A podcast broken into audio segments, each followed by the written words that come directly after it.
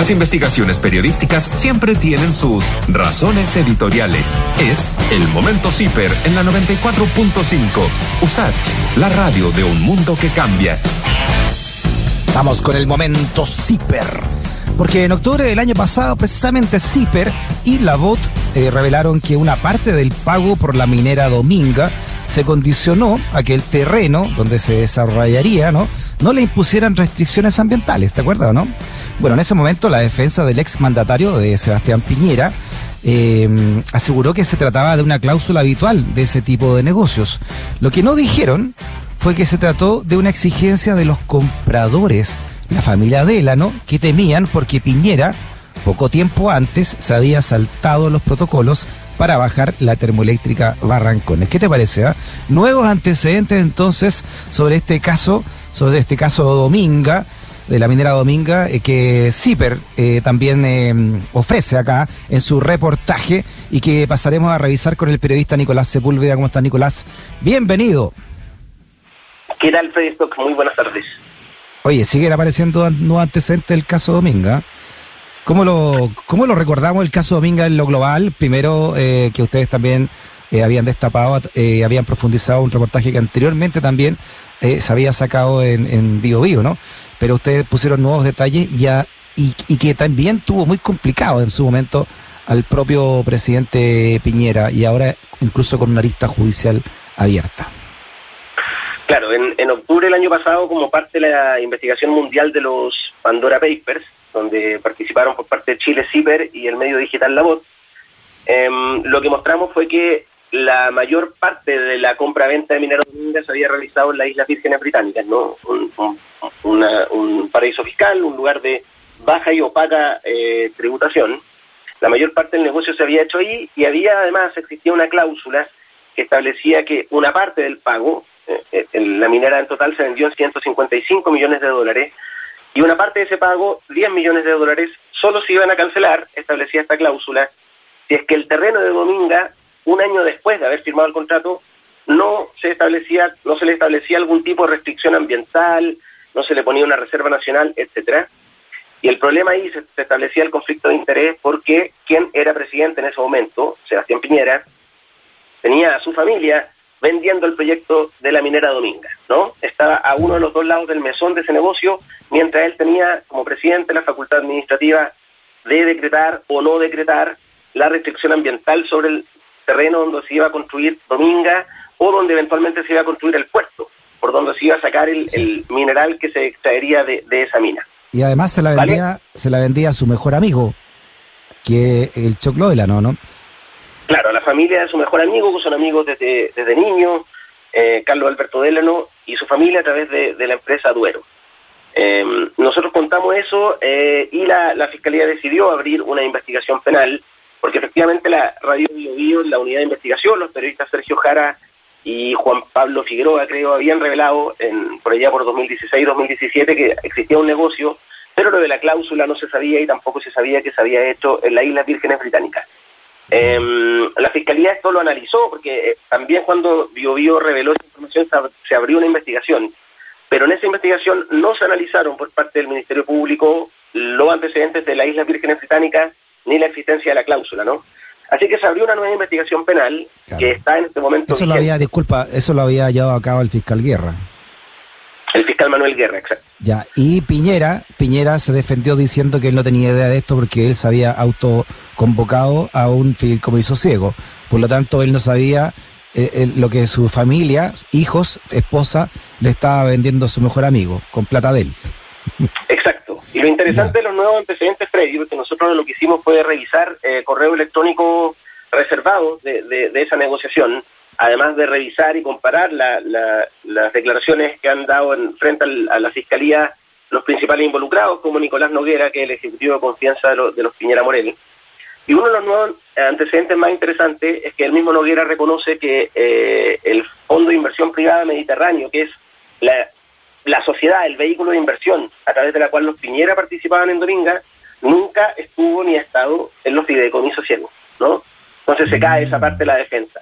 Ya, mira. Oye, qué interesante. ¿eh? Eso, es interesante, es interesante porque efectivamente nosotros detectamos contradicciones entre lo que se dijo como respuesta por parte del entorno de Piñera ante los reportajes de prensa y lo que se está diciendo ahora eh, frente al Ministerio Público cuando esto se está investigando en profundidad, ¿no? Otra, otro episodio que no se conocía y que es nuevo es que Nicolás Noguera reconoce que Sebastián Piñera Morel, hijo del presidente Piñera, viajó a la región de Coquimbo al lugar donde se iba a construir la minera Dominga, antes de que ésta se vendiera.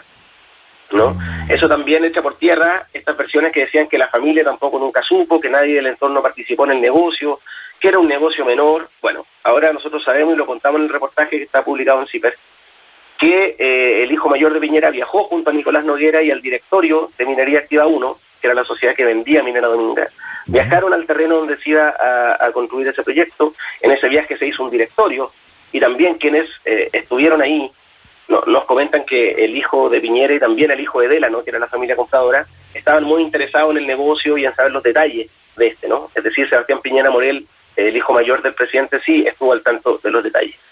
También otro antecedente relevante es el origen de la cláusula. Eso tampoco lo habían dicho antes, ¿no? Esta cláusula polémica que condicionaba el pago a que no se aplicara una restricción ambiental en el territorio, ¿no?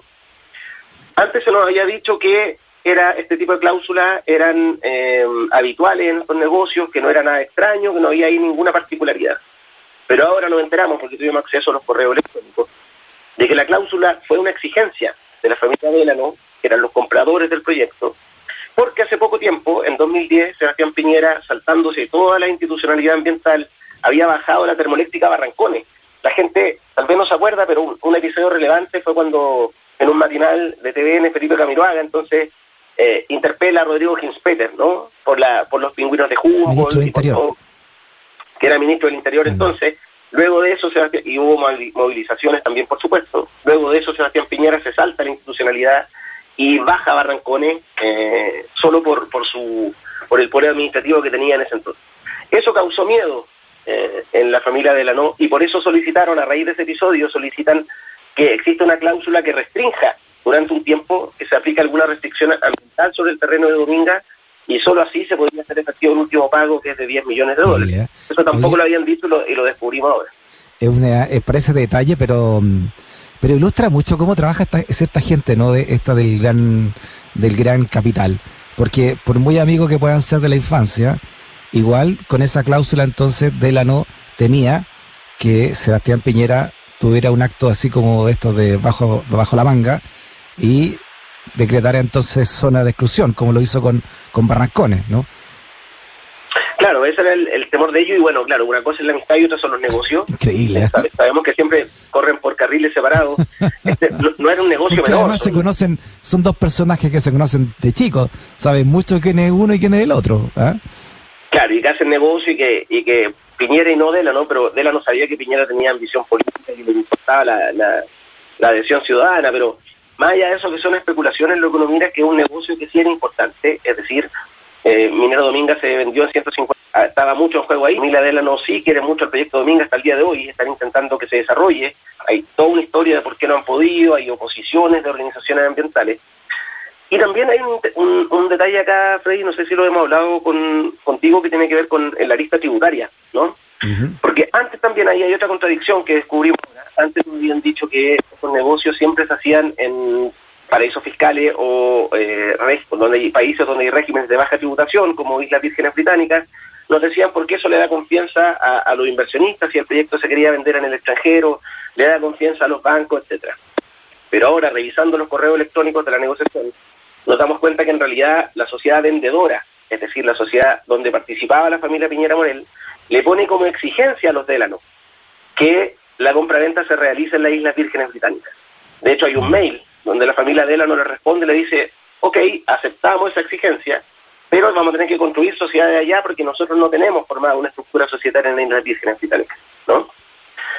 Y esto acá podemos cruzar datos eh, y, y, suponer cosas. Podemos decir, por ejemplo, que estaba esta exigencia, el negocio se hizo en Islas Vírgenes Británicas, y a pesar de que eh, originalmente ninguno de los involucrados en este negocio reconoció que era por obtener algún tipo de beneficio tributario, nosotros en CIPER publicamos en un reportaje anterior hace algunas semanas que efectivamente este negocio no pagó impuestos cuando las, Mm. el- estos, 150 estos, estos millones de dólares por el que se vendió el proyecto ingresaron a Chile, ni tampoco cuando se distribuyeron. ¿Y por qué no pagó impuestos?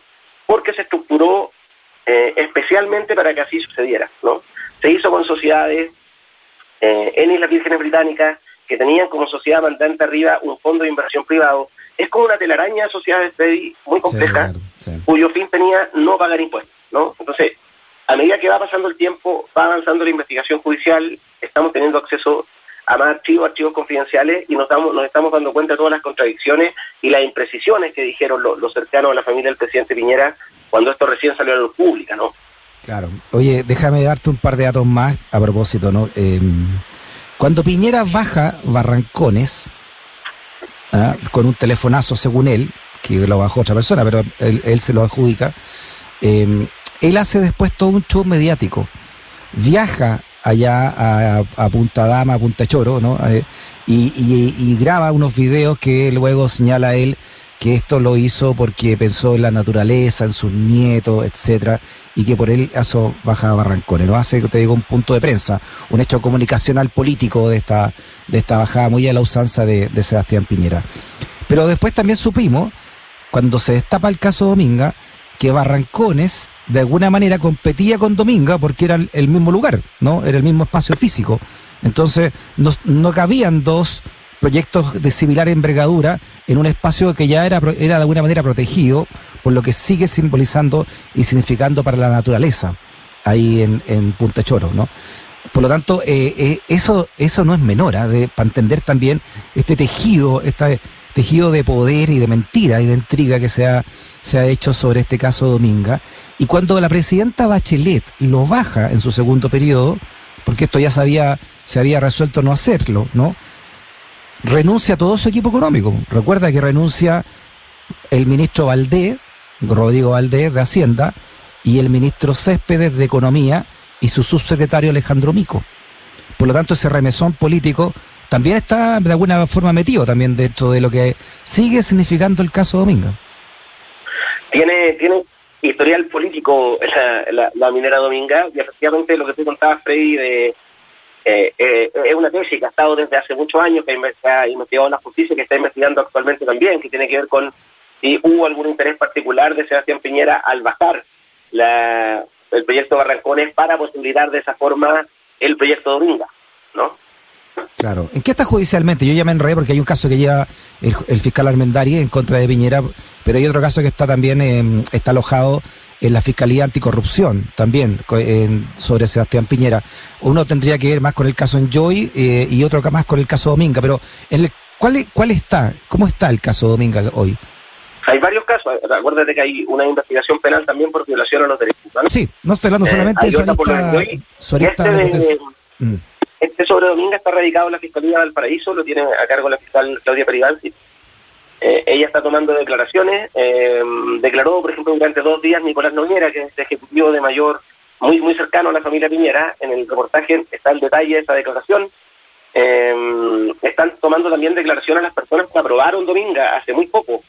Eh, hay que recordar también que Dominga se aprobó ahora durante el segundo gobierno de Sebastián Piñera. Hay alguna reclamación ahí ante la justicia, pero ellos también se nos están tomando declaraciones. Tuvo acceso la fiscal ya a documentos reservados de la negociación, correo electrónico, formación de sociedades, eh, tuvo acceso también a documentos de las sociedades que se utilizaron en las Islas Vírgenes Británicas y también está solicitando información tributaria para saber si se configuraron delitos tributarios por eh, el no pago de impuestos cuando los dividendos de la compraventa ingresaron a Chile. Esto es importante Freddy, también porque la fiscal envió un oficio al Servicio de Impuestos Internos para que el impuesto interno evaluara si iba a presentar algún tipo de denuncia o querella por eh, lo que habría pasado en la compraventa dominga al ser realizado en un paraíso fiscal. Recientemente tuvimos un cambio en el, en el en más en el Servicio de Impuestos Internos, entró Hernán Frigolet. Lo que nosotros sabemos es que el servicio sigue analizando estos antecedentes, hay que ver si Frigolet va a tomar finalmente alguna decisión, porque de los casos de platas políticas en adelante se, se entendió que el Impuestos Internos tenía la facultad absoluta de iniciar acciones judiciales sobre delitos tributarios y no la Fiscalía.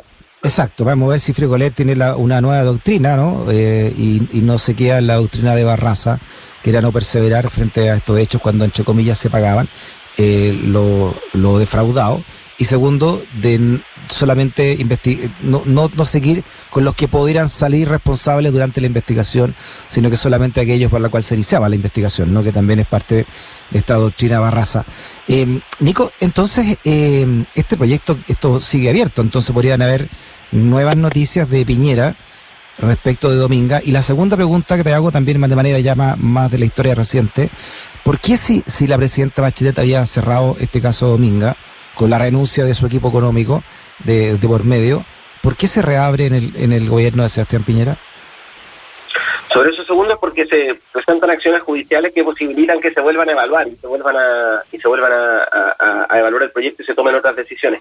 Y sobre lo primero, efectivamente, la disculpa, disculpa, ¿y esa, esa determinación de, de seguir adelante es judicial solamente o también es técnica? ¿Y participaron personas ligadas al gobierno de Sebastián Piñera dentro de estas comisiones?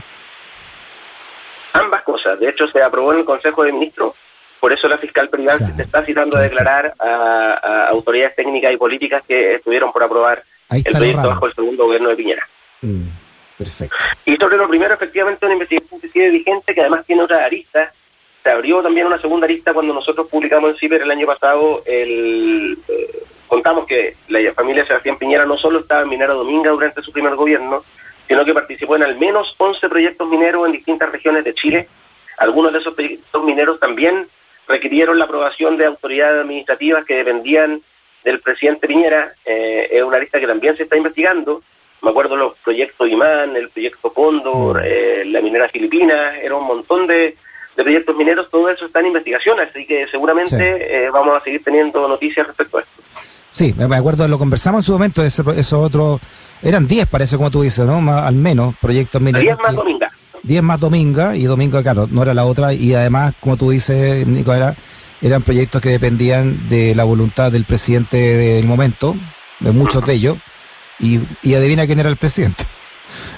Claro, era Sebastián Piñera, y ahora, de hecho, cuando uno va cruzando información, ahora nos enteramos que salieron los resultados, ¿no? Viste que salieron los resultados de las inversiones de Piñera que estaban bajo comiso ciego. Y ahí nos enteramos que en realidad era un 20 y algo por ciento del total de, de los bienes del presidente Piñera los que estaban bajo el fideicomiso. Eh, porque siempre se instalaba esta idea de que toda la fortuna estaba en fideicomiso ciego, eso no era cierto, y nos enteramos que las inversiones mineras del primer gobierno de Piñera tampoco estaban en fideicomiso ciego. Ah, mira. ¿Eso ya lo sacaron ya o no? Sí, hoy día, hoy día venían los diarios, en, en curso y los diarios económicos, los resultados de, la, de las inversiones del presidente, algo así como 600 millones de dólares estaban en fideicomiso ciego durante este segundo gobierno, y eso por supuesto no es la totalidad de, la, de, los bienes ni de la riqueza del presidente. ¿Se supone que tiene cuánto? ¿Más de 3.000 al menos? ¿O cerca de 3.000? Según, según Forbes, el patrimonio está valorado en más de 3.000 millones de dólares. Impresionante. Y sin contar lo de la familia, ¿no? que la, ha ido traspasando a la familia también harto de sus bienes. Sí, sí, pero hemos contado bien otros reportajes cómo esos traspasos se han hecho también en paraísos fiscales, han, habido problemas tributarios también ahí. Siempre siempre da sorpresa el expresidente siempre hay que estar indagando y ahí eh, hurgando porque siempre hay cosas que no se dicen y cosas que nos van sorprendiendo. Muy bien, así como ustedes han hecho el trabajo ¿no? de investigación eh, impecable, ¿no, Nico? Esperamos también que de alguna vez por toda la justicia también haga el suyo, ¿no? Y seamos todos iguales ante la ley, ricos y pobres, ¿no? Que esté muy bien, Nico. Saludos al equipo CIPER. Oye, que estén bien, ciperchile.cl socios, los que quieran hacerse socios de CIPER. Esta última investigación la hicimos también junto a Francisca Skognik de la voz la voz.cl, que también pueden donar ahí, que es otro medio independiente que también hace buena investigación. Perfecto. Ahí estamos viendo a través de Santiago TV, entonces todas las coordenadas para también eh, donar, ¿no? ser parte de esta comunidad de investigación de CIPER, periodismo independiente, tan necesario, ¿no? Sobre todo ahora, cuando sabemos cómo está la calidad también y, la, entre comillas, eh, independencia de ciertos medios poderosos respecto de los poderes económicos y políticos. Nico, abrazo grande a la distancia, que esté bien. Abrazo grande a ustedes, que estén bien, chau. Chau.